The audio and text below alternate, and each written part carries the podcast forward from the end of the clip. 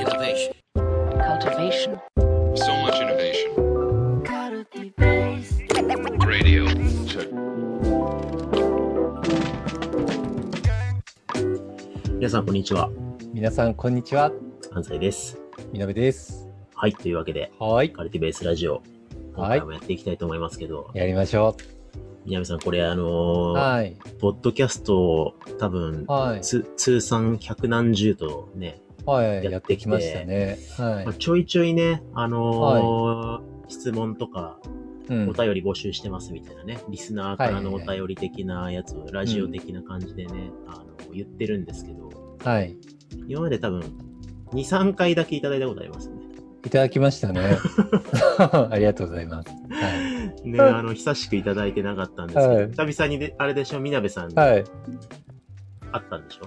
あ、そうですね。はい。あ、そうです、そうです。あの、知り合いの人で、えっと、ま、前、なんか、本に関するビジネス書の話したじゃないですか。いいビジネス書とは、みたいなこと話しそうました、ね。そうそうそうそう。で、その時になんか自分の本こんな感じに読んでみたいなことを軽く話してたんですけど、うんでそれ聞いて、リスナーの方が、みなべさんの読書方法を具体的に知りたいですって DM をくださっおて、で質問がめっちゃ明確だったから、はい。なんかペーパーで自分の読書方法をバーってリスト化してまとめたんですよね。で、はい送ったんですけど、はいまあ、せっかくまとめたんでね、なんか、はい、そうですねいや。僕はいも聞きたいです。はい。はいいや、僕だって東大の先生の読書方法を聞きたいですよね。毎回、毎回必ず東大の先生ブランディング挟むのやめてもらっていいですか？本当に、本当にこの2年間、はい、この2年間本当に一生懸命僕セルフブランディングで東大の匂いをちょっとずつちょっとずつこうはい消臭スプレーで消すっていうことを地道にやってきたんで、はいはいはい。なるほどね。それ毎回逆行させられるから。いや、でも、もう遅いですよ。社内の人とかもあだ名がもう先生になっちゃってるから。社内、社内のメンバーが僕を先生って呼ぶ状況で、安西先生、安西先生って言ってるから。はい、まあまあ、それはいいんですけど、はい聞聞かせてくださいよ、読書術を。はい。あ、そうそうそう。なんか、そう、発端、発端が、僕が年末年始に40冊くらい本読んだよ、みたいなこと言ってるんですけど、なんか僕の、えっと、 Slack 内のタイムズみなべのチャンネルがあるんですけど、そそこにひたすら自分の読書メモとかをなんか、まあ、ポストしまくってんですよね。うんでそれ見るとわかるんですけど大体ミニマムで1日1冊は読んでるんですよね。すごいですね。早いですね。そうそうそううんは早いんですよ僕速読なんでイインプット中毒なんでうん大体僕朝仕事するまでの30分間と夜寝る前の60分は何かしらインプットしてるんですよね。でその中で大体1冊読んでるんですよ1日。ううんん、ななんかここれって基本速読で成り立ってるんでなんかもう一日一読みたいな習慣をもう二十歳過ぎくらいからかなずーっとやり続けた結果結構機械的に早くなんか読む方法みたいな効率的なインプット方法みたいな感じがなんか身についちゃってるからなんかそれをシェアしつつそれに乗っかりつつ先生の読書方法も知りたいなって。思ってる感じですね。はいはいはいはい。でそうで僕の読み方があってなんか本本の読み方が大枠目的2つあって本を味わう読み方とあとは効率的に情報収集する読み方の2種類を使い分けてるんですよね。うんうん。使い分けてて。で基本的に僕電子書籍なんですよね。iPad で全部読んでるんですよ、iPad で読んでて。昔はなんかアナログ派だったんですけど最近は電子書籍派になったんですよね理由が何でかっていうと合間時間に読めるからですね。ああ、そうか。まあ、そうそうそうなんかねデジタルデバイスだと合間時間に読めるんですよ。例えば休日とかも子供と遊んで風休憩お茶しようって15分でお茶しながら読めるんですよね、うんうんうん。そうそうそう。だから基本なんかデジタルに移行しちゃったりとかしてんですけど、まあ、でたくさん読む人だと、切りないっすもんね。物理で勝ってたらね。あ、そうですね。あ、そうなんですよ。溜まっちゃうしう、んあとなんか本本を読む、アナログだと本を読む時間に結構フォーカスされるんですよね。読む行為自体にフォーカスされるんだけど、電子書籍だと情報自体になんかはい中身にフォーカスされるんですよね。それをなんか体験的に自分に設計してる感じですねな。るほど。では話戻るんですけど、うん。大体僕、目次を読むんですよね。電子書籍のいいところってサンプルをダウンロードできるじゃないですか。うん。だ僕、なんか定期的に趣味で、なんかこうネット、ネットサーフィンする、ツイッターを見るがとごとく、うん Amazon, キン Amazon Kindle をこうバーって見てで、サンプルで気になってるのを手当たり次第にダウンロードするんですよね。なるほど。そうそうそう。で、さらに時間があるときにサンプルを見て、目次を見るんですよ。うん。で、目次を見て、なんか読む順番みたいなのを切り替えるんですよね。なるほどね。で、今日はこれ読もうみたいに決めといて、で、それで購入し、読むんですよ。うん。で、それをまず速読で読むんですよね。バーって全体をバーって読むんですよ。速読で読むと1冊 10, 10分くらいで終わっちゃうんですよね。その時って、もうなんか、なんだろうな。うんどどういう観点でバーってザッピングしてるんですか ?10 分で1ページずつめくってたら多分10分読めないと思うんですけど。はいはいはい。なんか。フォトリーディング的になんかうん、パッパッパッパッって面ではいはいはい四角に焼き付けていくんですよ。でうん焼き付けた時に、なんかこう言葉のニュアンスだったり意味でわからないやつを発見するんですよね。はいはいとか考えや思考が発生するやつをなんかじってみるんですよね。でそれが発生しない時には基本飛ばすんですよ。全部なるほどね。うんそうそうそう。これってなんか何冊も何冊も読んでくると知っている知識が増えてくるから、うんなんかそそこの速読ができるようになるんですよね。うん。でそれをバーってやるんですけどうん。その間になんか分かんなかった動画考えや思考が発生したことを全部デジタル的にメモるんですよ。なるほど。そうそうそうパソコンでもなんかタブレットでそのままコピーしたりとかしてもいいんですけれどもちょっと単語ベースでメモるんですよね。うん。でそれをその後に読んだ後に言語化したりとかするんですよ。これはこういうことが言いたいんだなってサマリーとか自分の思考をメモったりとかするんですよね。うん。でそれでなんか終わりにするか本自体の味わいみたいななんかレトリックスすごいいいないい本だなこれと思ったら今度はしっかり読むみたいな感じですね。うん。うん。そうそうそう。今度はなんかその文章のなんか響きとかを味わうようにしっかり1時間くらい読むこともあるって感じですね。なるほどね。大体はそのまま終わっちゃうんだけど、うん。でこれを繰り返すって感じですね。なるほど。そうそうそう。で知識収集と味わいを両方なんか、なんかやりながらうん。進んで読むみたいな感じですかね。なるほどね。うん。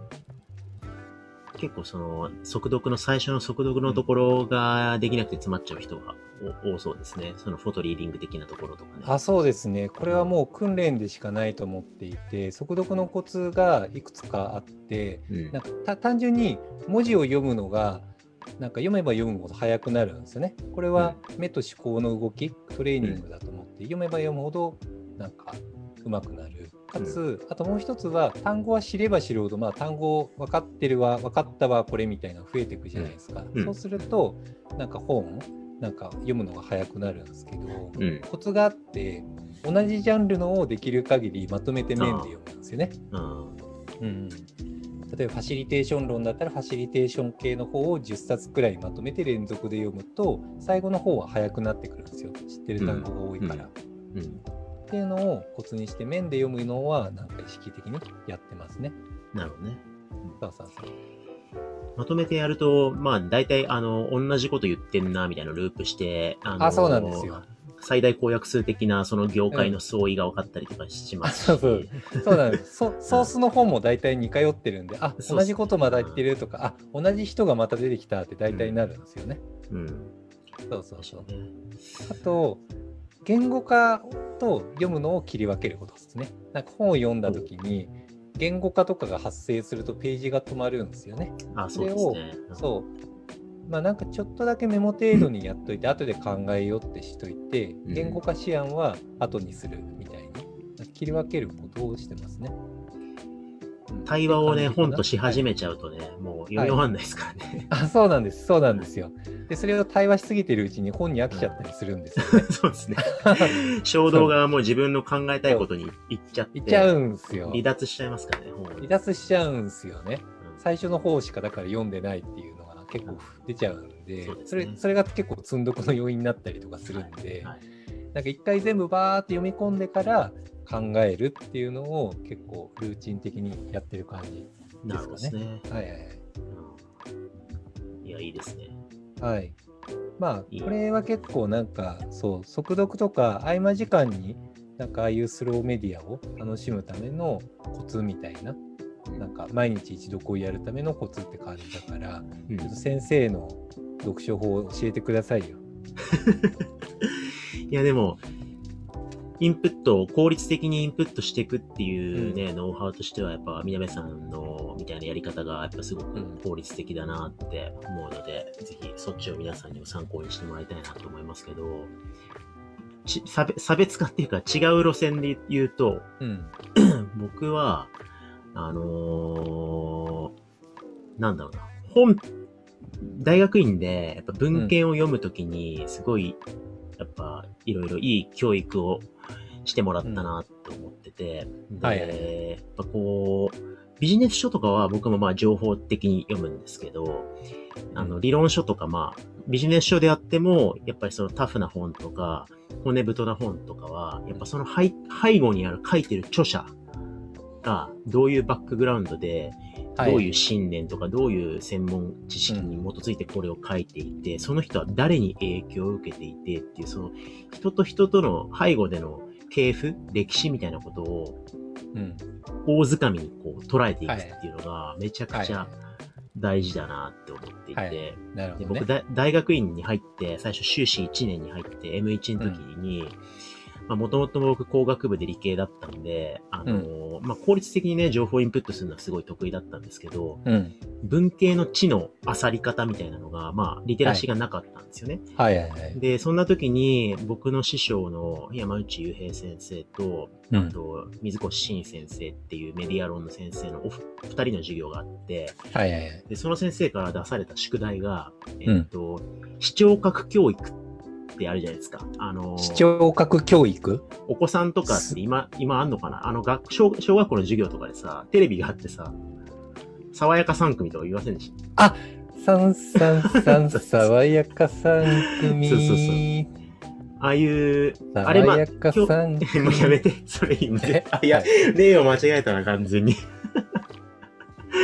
まあ、爽やか3組も見たし、なんか、あの、そういうサイエンス系の理科の実験の授子供が笑って 子供、子供、あ、え、でも今もあんの？爽やか3組で見てるんですか？子供。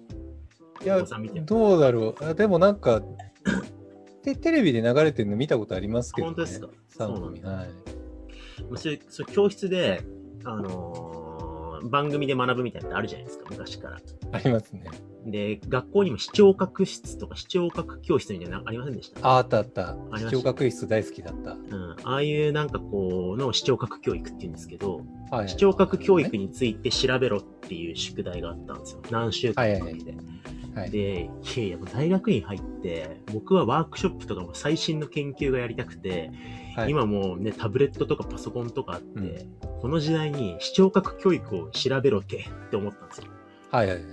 だけど、まあ、調べるかと思って、調べたら、調べるのすげえ大変だ。めちゃくちゃ歴史あんな、みたいな。もう1000 1920年ぐらいからもう歴史あって、えー、100年くらい。そう。で、当時は、あの、ラジオで、で、映画教育みたいなのもあったりとかして、で、テレビ教育があって、えいろいろ歴史があって、で、いろいろ調べてみると、元をたどると、えっと、あのー教科書の印刷されたもの？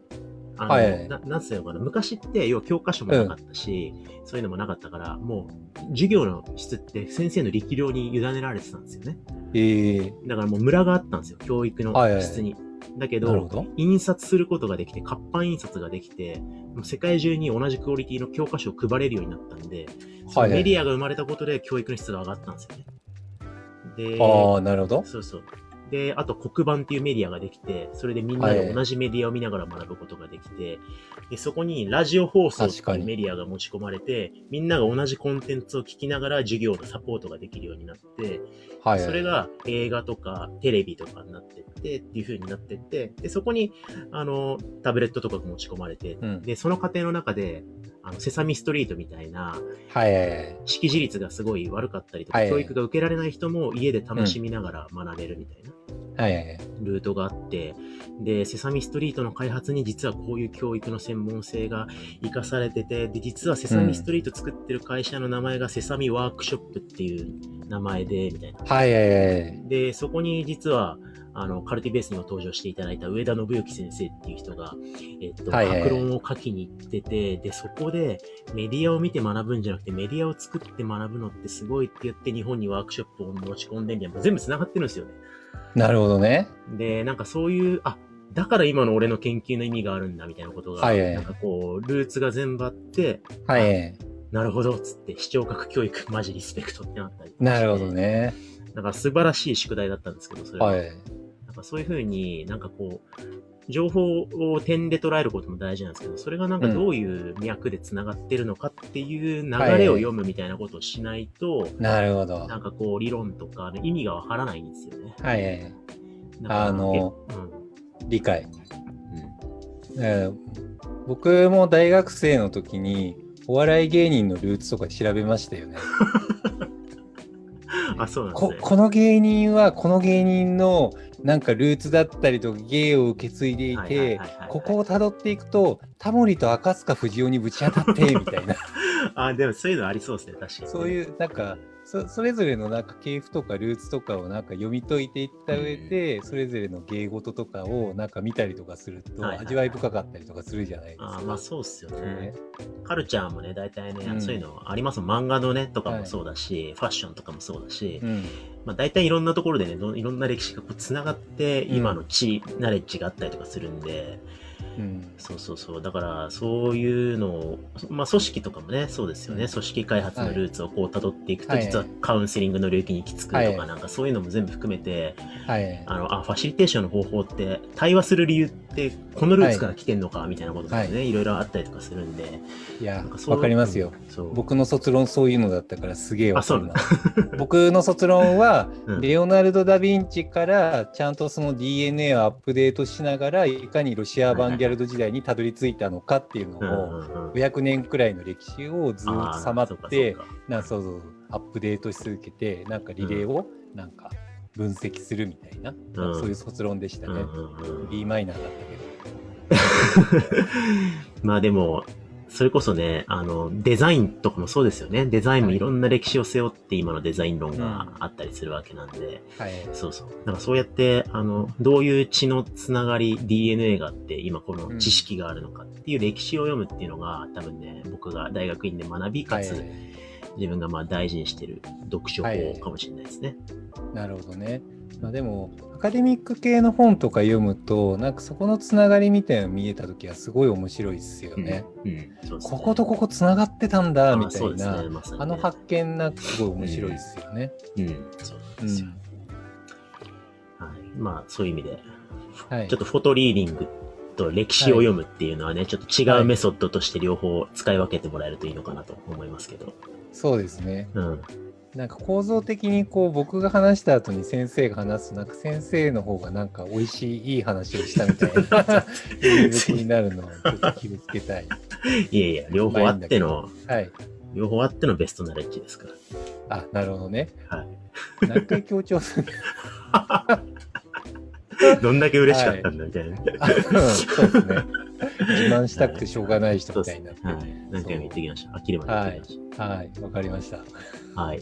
というわけで、じゃあ何か参考になれば幸いです。はい、というわけで、今回はここまでしたいと思います。はいありがとうございました。ありがとうございます。